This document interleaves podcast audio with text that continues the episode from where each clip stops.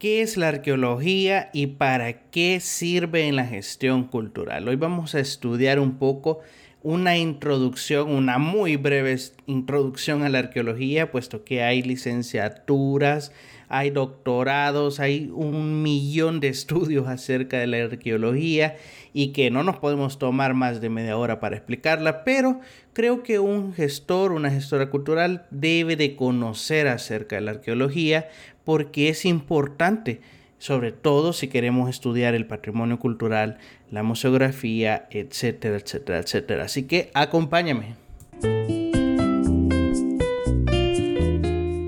Gestión Cultural, el podcast, el programa sobre estrategias, oportunidades, noticias, conceptos, herramientas y todo lo que haga falta para llevar a cabo tu proyecto cultural.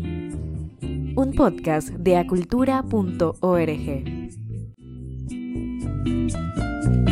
¿Qué tal camaradas de la cultura? Les doy la bienvenida a este podcast de gestión cultural, el mejor, el único, el inigualable. Les doy muchas gracias por seguirnos en las redes sociales, sobre todo en Instagram y especialmente a los que nos están escuchando. Ya tenemos bastantes eh, radio escuchas, será podcast escuchas, audio escuchas, bueno personas que nos acompañan aquí a este hermoso mundo de la gestión cultural y que espero sigamos aprendiendo, espero que podamos poner un granito de arena más a la sociedad que tanto le hace falta. Pues bien, hoy vamos a estudiar la arqueología, una muy breve introducción a la arqueología qué es, cómo se come, por qué es importante, qué tendrá que ver en la gestión cultural, etcétera, etcétera. Pues bien, vamos a agarrar de un solo el sartén y vamos al punto. ¿Qué es la arqueología? La arqueología es una ciencia. ¿Y de qué se encarga esta ciencia? Pues se estudia la historia de la humanidad, pero a través de los restos materiales que ha dejado durante todo lo que lleva de vivido el ser humano, la civilización, ¿no? Ahora, este es un concepto bastante viejito, por así decirlo, y vamos a ver cómo evoluciona a lo largo del podcast. Pero es importante que entendamos esto, ¿no? Que eh, hemos encontrado que como humanidad la única forma que podemos entender los cambios sociales que han habido, la historia básicamente, es a través de estos restos que vamos dejando y que van dando una idea de cómo éramos en sociedad, cómo éramos como humanos. Porque alguien puede decir, no, pero están los libros de historia, están los escritos que dejaron civilizaciones antiguas, etc. Sí, pero eh, ¿vas a creer tú que la Odisea pasó tal y como te cuenta el mito, no? Eh, pues claro que no, no. La verdad es que la historia de la humanidad como la contaban las civilizaciones antiguas, tenía una gran mezcla, ¿no? Había una gran mezcla entre la fantasía y la realidad, pero hemos llegado a la conclusión, ¿no? Ya después de bastantes años de estudio científico, en que los seres humanos no somos hechos del maíz, ¿no? Los dioses mayas no nos hicieron a base del maíz, sino que ha existido una evolución biológica. Y es por eso que en la arqueología, ¿no? Se encarga de estudiar este ambiente que dejamos, que abandonamos o que simplemente quedó ahí soterrado en el olvido y lo estudia para analizar cómo de verdad eran las sociedades en su momento. Y esto es importante porque la arqueología se encarga de estudiar la historia humana, tiene que ver con las ciencias sociales. De hecho, es una rama de las ciencias sociales muy diferente y no hay que confundirla con la paleontología, ¿no? que tiene que ver más con el estudio de la historia de la Tierra, del planeta, de la geografía, ¿no? Eh, y aquí vemos fósiles y vemos plantas, etcétera, etcétera, etcétera. Pero aquí la arqueología se encarga de estudiar la historia de la humanidad, como a través de los restos que va dejando, ¿no? El ser humano en su paso por la Tierra. Ahora bien, hay que dejar algo muy claro y que es muy importante. La arqueología no solo se basa en estudiar estos restos materiales, no solo se basa en excavarlos, en extraerlos, en limpiarlos, en exhibirlos en un museo, en, ponerlos en una cajita de cristal para que todo el mundo los vea, etcétera, etcétera. Hay una parte muy importante de la arqueología y es la interpretación interpretar por qué se usaban esos instrumentos, interpretar por qué existen esos restos materiales. Un ejemplo muy interesante es que en Joya de Serén, un sitio patrimonio de la humanidad en El Salvador, se encontraron restos de comida abajo de camas de las casas de, de los mayas. Y esto daba muchas interpretaciones a que los mayas realmente comían en sus camas, ¿no? Viendo Netflix, viendo Disney Plus, y guardaban las sobras de la comida también debajo de la cama y que algunas veces les servía hasta de almacén. También encontraron surcos de maíz afuera de las casas, pero eran pequeños, ¿sabes? No era una gran eh, sembrarío, no era un gran sistema eh, de granjas, sino que eran pues sembraditos pequeños, ¿no? De, de maíz afuera de sus casas y eso lo lograron interpretar muchos arqueólogos, muchos estudiosos, en que eh, cada familia también tenía sus propios no terrenos, sus propias formas de poder consumir, ¿no? De poder crear comida, etcétera, etcétera. Dio lugar para que pudiéramos comprender mejor cómo vivían las familias mayas. Entonces, claro, esto es una labor bastante importante de la arqueología, poder interpretar para qué eran estas cuestiones. No solo sacarlas y mirar aquí te lo pongo bien bonito, sino que también hay un estudio de por medio de la interpretación de estos objetos. Y eso es lo interesante, cómo la arqueología ha ido evolucionando al punto de que ya no se trata de objetos, sino que la arqueología se basa en otros tipos de, ciencias sociales, en otras ramas, para poder generar conclusiones, para poder generar estudios. Y esto es muy bueno porque, como te decía, muchísimo antes de cómo surgió la arqueología y de cómo era vista hace 100 años, ponele, era el estudio de, de restos, de objetos, ¿no? Y de maravillarse con estos objetos pero ahora se ha llegado a la conclusión de que es necesario enfatizar en esos aspectos incluso hasta psicológicos, conductistas que tenía la humanidad a través de esos mismos objetos. La arqueología se apoya de la antropología, eh, de la historia, de la estadística, de la literatura, de la lingüística, la sociología, etcétera la arqueología lo que intenta entonces ahora en la modernidad, ¿no? Es poder dar una fotografía acerca de cómo era esa sociedad.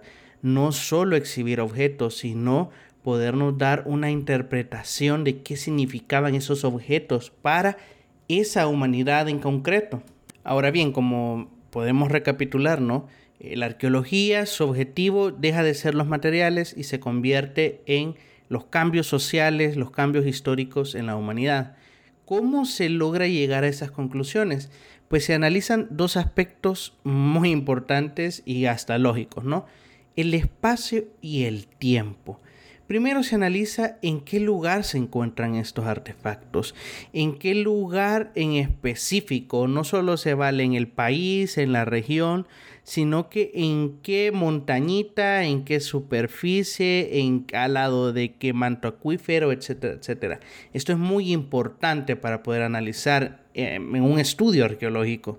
Y el otro aspecto es el tiempo. Hay que analizar según la Tierra, ¿no? Según varios tipos de estudios científicos, en qué tiempo se dieron esos restos, ¿no? Y hay muchísimas pruebas que podríamos analizarlo en otro podcast acerca de cómo llegan a las conclusiones de que en qué tiempo, ¿no?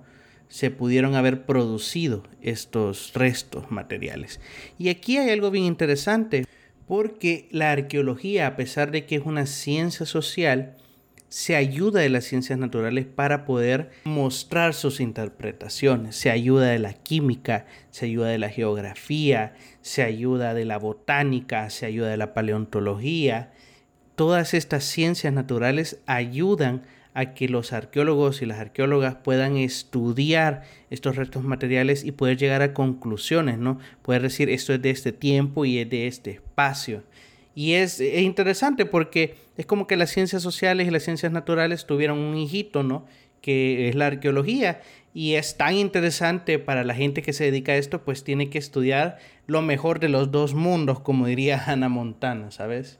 Entonces, la arqueología realmente es una ciencia súper interesante que ha fusionado y ha podido brindar a la humanidad su propia historia, su propia identidad y actualmente ha evolucionado de una forma increíble porque la arqueología ya no basa su estudio nada más en objetos eh, de hace cientos, de hace miles de años, ¿sabes? Ahora la arqueología también estudia eh, de hace 100 años, de la Edad Media, eh, la arqueología postmedieval, por ejemplo, estudia bastante objetos de, la ilustración, de la edad moderna.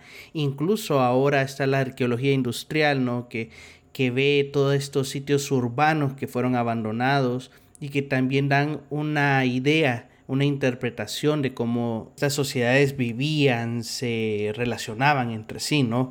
Y sobre todo que ahora la arqueología ha tenido una trascendencia, ha tenido una relevancia, porque los estados, los gobiernos han llegado a la conclusión, y gracias a Dios, de que los restos materiales que se encuentran, ¿no? Y que tienen un valor histórico, tienen un valor identitario, tienen un valor cultural que sirve para la interpretación y el estudio de la propia eh, nación, ¿no? Del propio país, se han dado cuenta que es necesario protegerlos porque como son tan invaluables, eh, pues es presa, ¿no? Son presas de eh, ricos, inescrupulosos, de gente que se dedica a coleccionar esto porque ya de verdad no tiene nada que hacer, ¿no? Ya llegó a la, a la cúspide del mundo.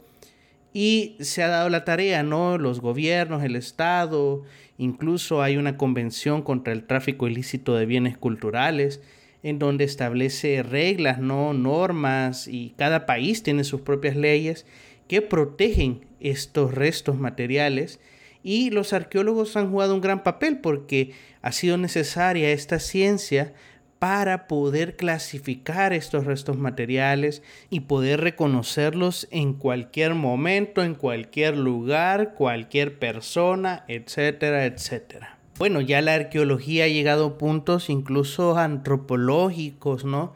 En donde se estudia la arqueología feminista, se estudia la arqueoastronomía, se estudia incluso la arqueología marítima. Llega a un punto en donde realmente el arqueólogo deja aquellos sarcófagos, ¿no? Deja aquellas pirámides de Egipto y la idea que tenemos de eso, ¿no?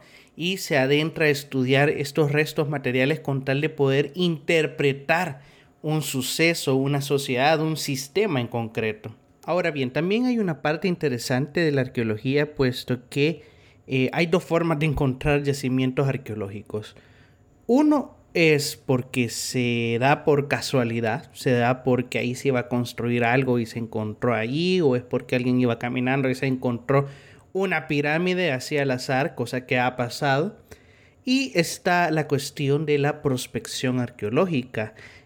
Esta prospección arqueológica es básicamente el conjunto ¿no? de investigaciones, de trabajos que ya se pueden dar en un laboratorio o en un campo, con el fin de poder encontrar estos yacimientos arqueológicos o al menos saber la importancia de estos lugares y poder interpretar, ¿no? Y poder conocer acontecimientos del pasado, ¿no? En muchos estudios, en muchos proyectos de arqueología vas a escuchar esto, ¿no? La prospección arqueológica.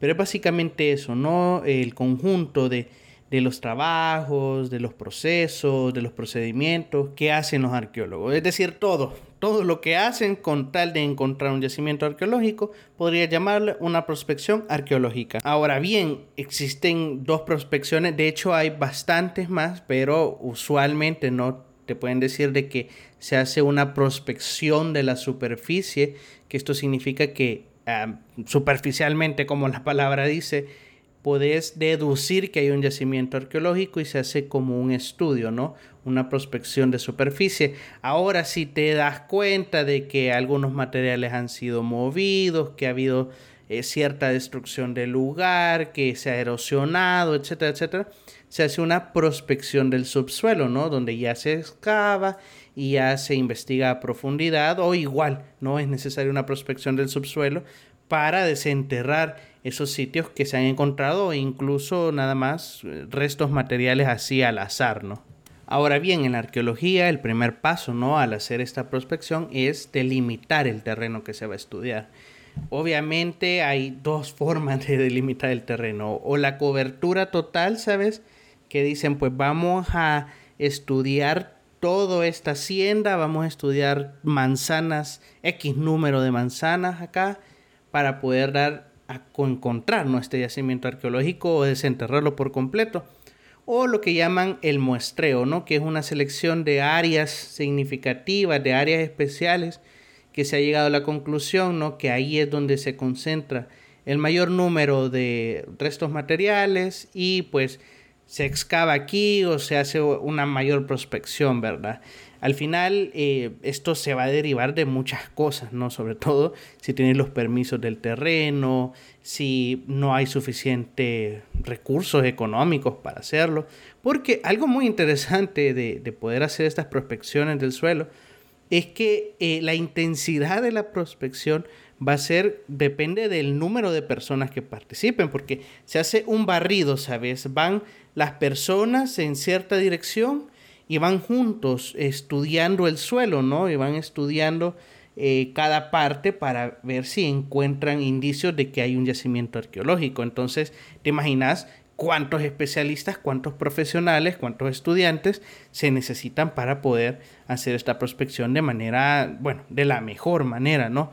Entonces, cuando alguien viene y de loco, ¿no? Dice, vamos a hacer una prospección del suelo de aquí a manzanas y manzanas de terreno, pues ya me vas a decir tú quién va a patrocinar esto, quién va a pagar todo esto, ¿no? Entonces, por eso es que usualmente se ocupan muestreos y se seleccionan ciertas áreas en donde se va a intensificar la prospección con tal de poder encontrar este yacimiento y empezar los estudios. Ahora bien, amantes, camaradas de la gestión cultural, ¿cuál es el siguiente paso lógico de la arqueología después de que has estudiado el suelo o el subsuelo, después de que has hecho una prospección?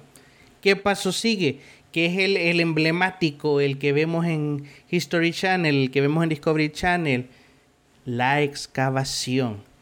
Aquí podemos decir, ¿no? Podemos manifestar tres tipos de excavaciones arqueológicas que sin duda va a venir alguien y me va a decir, no, pero no dijiste tal excavación, o mira, es importante mencionar la excavación tal. Sí, sí, ya sé, pero esto es una introducción, ¿sabes? Esto es para eh, personas, ¿no? Que se dedican a la gestión cultural, pero que no van a ser eh, doctores en arqueología. Eh, la excavación principal y que usualmente es la que de mayor auge está en los últimos tiempos, es la excavación de urgencia, que básicamente es la historia de una empresa privada o incluso una institución pública, bueno, de alguien que quiere construir en un lugar y dice, men, voy a destruir este sitio, pero lastimosamente la ley me obliga a que venga alguien a identificar si aquí hay un sitio, un yacimiento arqueológico importante. Esto pasa en casi la gran mayoría de países, o al menos debería de pasar, ¿no? Y si no, en todo caso, ¿no? Siempre hay un equipo de arqueólogos que hacen esta evaluación, ¿no? Para poder deducir que no vas a destruir una de las mayores eh, riquezas o joyas de la arqueología moderna, ¿no? Aquí hay mucha tela que cortar, ¿no? Porque hay corrupción, hay, bueno, tantas cuestiones que no vamos a entrar en detalle, pero está, ¿no? Que es esta, ¿no? La excavación de urgencia que, pues, de urgencia sí que, que se suena como que de emergencia, ¿no? Pero no, la verdad es que se pone en un proyecto, ¿no? En que se va a contratar arqueólogos para poder hacer un estudio del suelo y poder así deducir que no vamos a destruir el siguiente Chichen Itza. Luego tenemos las excavaciones de investigación, que aquí sí se pone bueno, ¿no? Porque eh, la realizan arqueólogos con el fin de descubrir nuevos yacimientos, nuevos datos, eh, nuevos resultados, cubrir aquellos vacíos de información, aquellos vacíos que hubo en una investigación, para poder, ¿no? Llegar a interpretar la historia, poder hacer nuevos descubrimientos, poder mejorar los descubrimientos que ya se tienen. Aquí este es el sueño, creo yo, de toda persona que estudia arqueología, puesto que es una labor más científica, ¿no? Y que eh, no hay mucha interacción con un público que es ajeno a esto, ¿no? Sino que se centran personas profesionales que, que van a lo que van, ¿no? Que van a investigar el sitio arqueológico. Y luego están las excavaciones de patrimonio cultural, que estas también son las que se están popularizando cada vez más y que básicamente giran alrededor de, del desarrollo de estos sitios culturales con un fin turístico, con un fin investigativo, con un fin de que la gente pueda apreciar mejor estos lugares, con un fin de que, por ejemplo, se pueda montar un museo, etcétera, etcétera, ¿no? Es una excavación que se centra más en la protección del patrimonio cultural y también su divulgación, ¿no? Que está bien. Ya por último, y que no es el menos importante, es el trabajo de laboratorio, ¿no? que a través de los datos, de los resultados de la investigación que se puede hacer en un yacimiento arqueológico, pues se pasan a analizar estos restos, ¿no? Y se, y se analizan de manera exhaustiva, eh, pedacito por pedacito, con microscopio, con análisis químicos, etcétera, etcétera. Hay todo un procedimiento y una metodología bien rigurosa, pues son piezas invaluables, son piezas que no las podés sustituir con nada más. Hay muchos pasos. El primero y más general no es que eh, estos se lavan, ¿no? Los restos usualmente pasan por un lavado. Obviamente no vas a agarrar, ¿no? Con el jabón Ajax de ahí de tu casa y vas a lavar una pieza, claro que no, sino que en el mismo estudio de la arqueología te enseñan, ¿no? Que, de qué forma se lava, ¿no? Cada tipo de pieza según el material, etcétera, etcétera. Y es necesario lavarlas para poder estudiarla de mejor forma. Porque, por ejemplo, no la cerámica que está pintada, no, no la vas a lavar de una forma en que vayas a poder desgastar precisamente la pintura, no la pigmentación. La idea es poder estudiar esa pintura y al lavarla la vas a deteriorar. No hay muchos métodos para poder hacerlo bien. Luego están las labores del siglado y el registro. ¿Qué es la siglación? La siglación es el proceso en el cual tú le asignas un número, un código a cada pieza, ¿no? Decís, esta se va a llamar A082B47. ¿Has visto? Yo no sé si alguien del que está en la sala aquí ha visto estos documentos en donde enlistan las piezas arqueológicas encontradas y tiene unos códigos que no sabes cómo se los han inventado porque mezclan eh, números con letras, parece una fórmula algebraica, pero es esto, ¿no? Es el siglado, ¿no? Y el registro, que básicamente le pones un código a cada pieza y esto lo que sirve es para identificarla, obviamente, y poderla relacionar en los manuales, en las tablas, etcétera, ¿no? Y ya por último está quizás la labor que nadie se lo espera, porque es una habilidad que los arqueólogos deben de poder desarrollar y es el de dibujar el material representativo. Ahora, claro, ¿no? Con la fotografía y con bastantes sistemas y herramientas, esto ha facilitado mucho el trabajo, ¿no? Pero básicamente tenés que tener esta representación gráfica, ¿no? De lo que has encontrado, de lo que has estudiado, ¿no? Para que obviamente luego se publique, ¿no? Luego haya un librito en el cual tú puedas estudiar, ya sea para el público en general o para estudiosos, ¿no? Para expertos que puedan decir, ah, esta pieza es la MZ081214, ¿no? Y aquí me está diciendo tal y tal cosa. Pues bien, ya podemos decir que podemos pasar arqueología 1. Ya tenemos una vaga idea, ¿no? De qué es la arqueología, una pequeña y breve introducción a esta ciencia que es interesantísima y que es un pilar increíble para la gestión cultural puesto que esta depende del patrimonio cultural, incluso el material e inmaterial. Eh, dependen de esto los museos, a veces incluso los teatros, porque son sitios ¿no? Eh, de patrimonio que a veces se pueden encontrar cosas increíbles en estos. Es una gran, gran ciencia que requiere muchísimos años de estudio, muchísimos años de experiencia, de experimentación y que por suerte cada vez más se está reconociendo, ¿no? Y se le está dando la importancia porque cada vez más se encuentran sitios arqueológicos. Eh, casi todo Latinoamérica no está cubierto de yacimientos arqueológicos. Mesoamérica, por ejemplo, es un, lugar en donde cada eh, metro cuadrado que pisas encontrás un yacimiento arqueológico.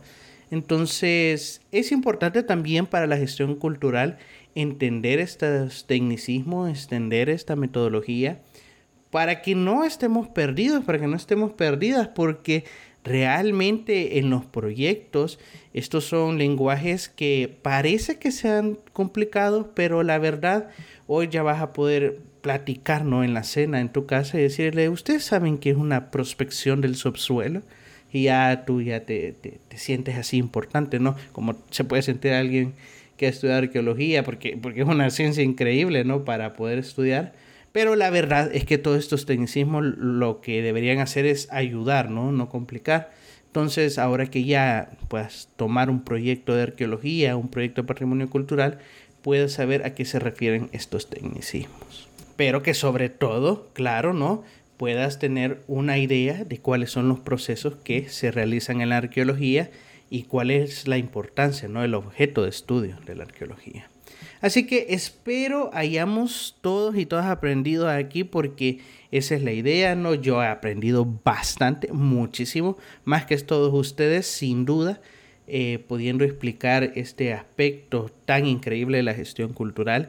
Si te ha gustado, si te ha parecido, si has aprendido, yo te agradecería que lo pudieses compartir especialmente que pudieras valorar con cinco estrellas el podcast en Spotify, porque si has llegado hasta aquí, sabes, yo creo que seguramente amas este podcast, así que por favor eh, apóyenos en ese aspecto para que podamos seguir produciendo más material. Me encantaría saber de todos ustedes.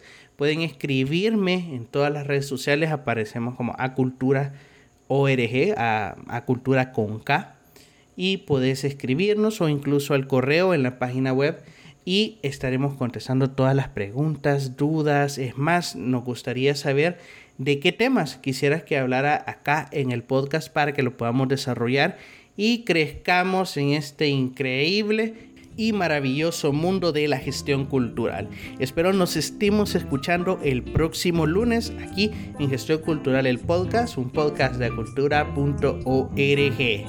Chao.